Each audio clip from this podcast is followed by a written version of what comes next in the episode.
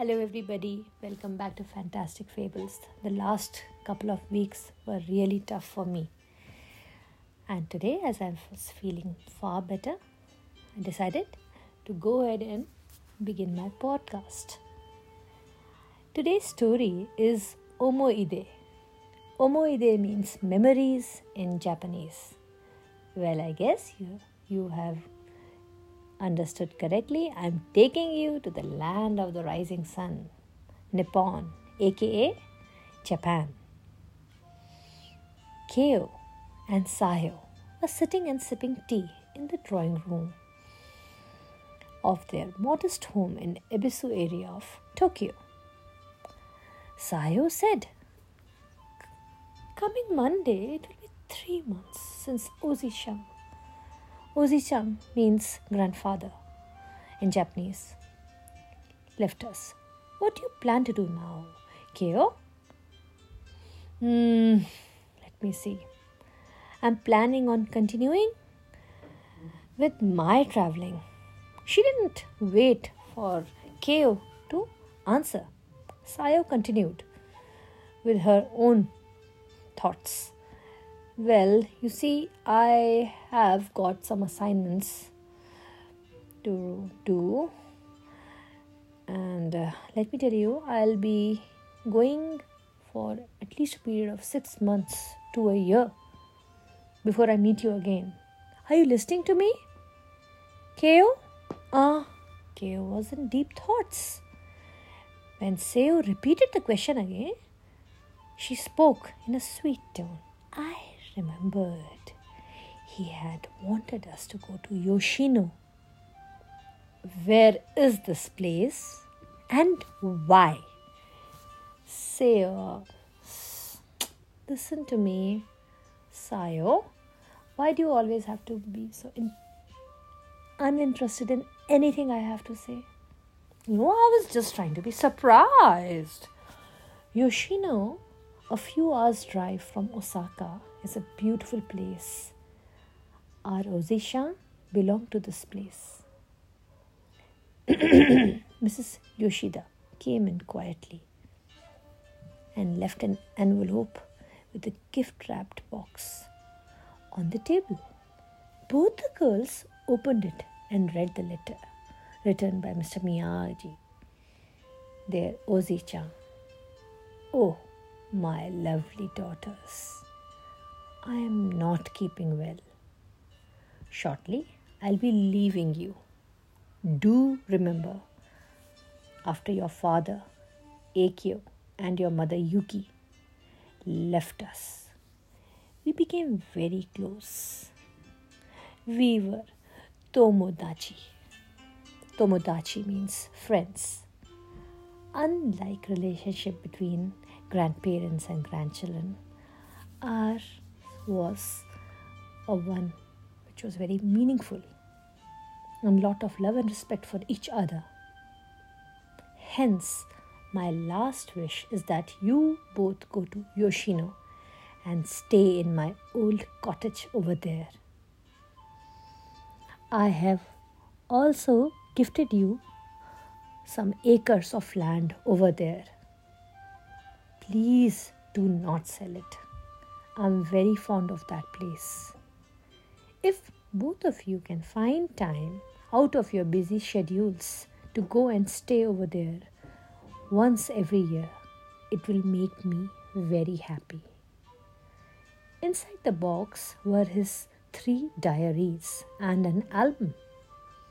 There were accounts of his childhood written in his beautiful handwriting about his new life in Tokyo, the hardships faced by him, how his life changed after Akio, their father, came into his life, what were the difficulties which he kept on facing while beginning his new business, the sorrow of losing his wife, son, and daughter in law a new cause to live due to presence of Sayo and Keo in his life. Gradually, how content he felt. In the album, there were innumerable photographs from his childhood, then their father's childhood, wedding, Keo and Sayo's childhood, their graduation years, all immaculately arranged. Both the girls were teary eyed. The weekend passed in preparation. On Monday morning, they visited his grave and offered some flowers. Never realized time is sometimes so short with our loved ones, isn't it? Said Keo. You're right. Next day, they left for Yoshino by car. The journey took approximately seven hours. On the way, there were several picturesque scenes. I never knew there were so many breathtaking scenes on the way.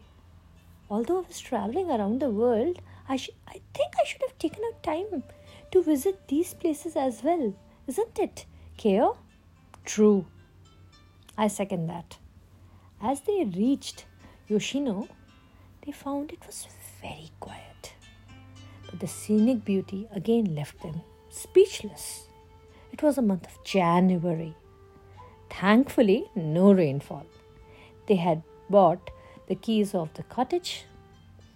It had three bedrooms, a small drawing room, dining space with an open kitchen. It was made up of cedar and cypress wood. On the way, they had seen the cedar and the cypress forest. They were beckoning them to come and spend some time.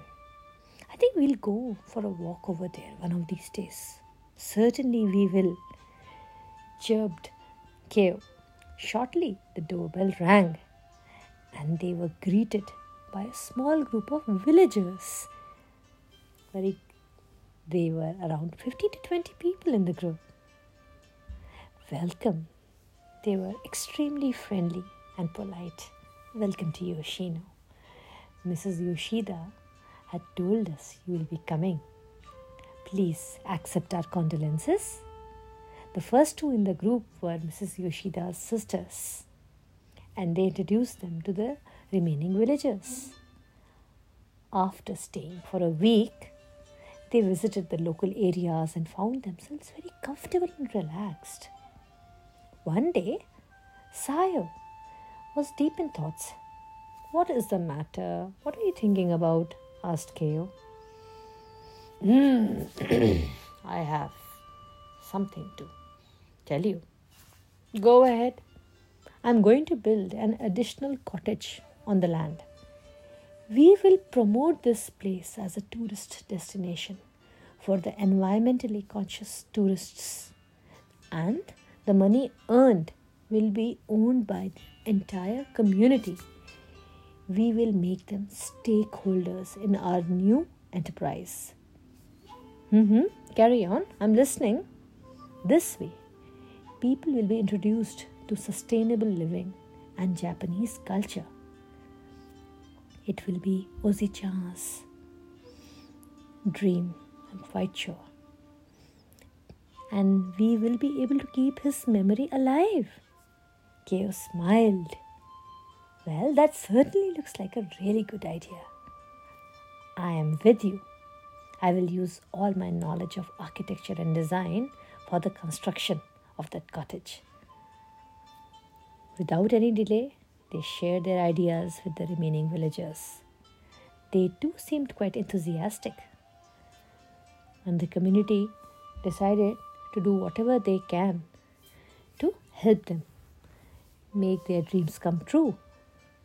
Within four months, the place was ready.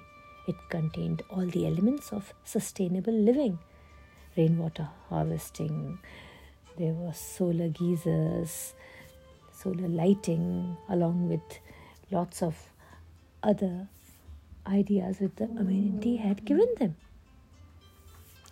With a with a certain aesthetic sense. which was so hard to find anywhere else. Sayo took help of her friends in different countries such as Finland, Norway, France, India, Brazil, and Mexico, wherever she had visited during her previous years while she was traveling the world to do the bookings. She received quite a good response. It was a quid pro quo, which I must say was a mutually beneficial relationship. She told the more people recommend this place to the travelers, she in return will recommend those places herself. Kai, Keo, and Sayo will put in a good word for their friends in those countries too. Thus, the visitors started coming in over there in the next couple of weeks. The money earned helped them to revive the timber factory. There was a soy sauce factory as well, which needed repair. And once it was done, they took over the charge of the sake making unit as well. It generated employment, and the young decided to discontinue going to Tokyo and other big cities and decided to stay back and help them. Thus, it stopped their migration. The oldies in the community were very happy.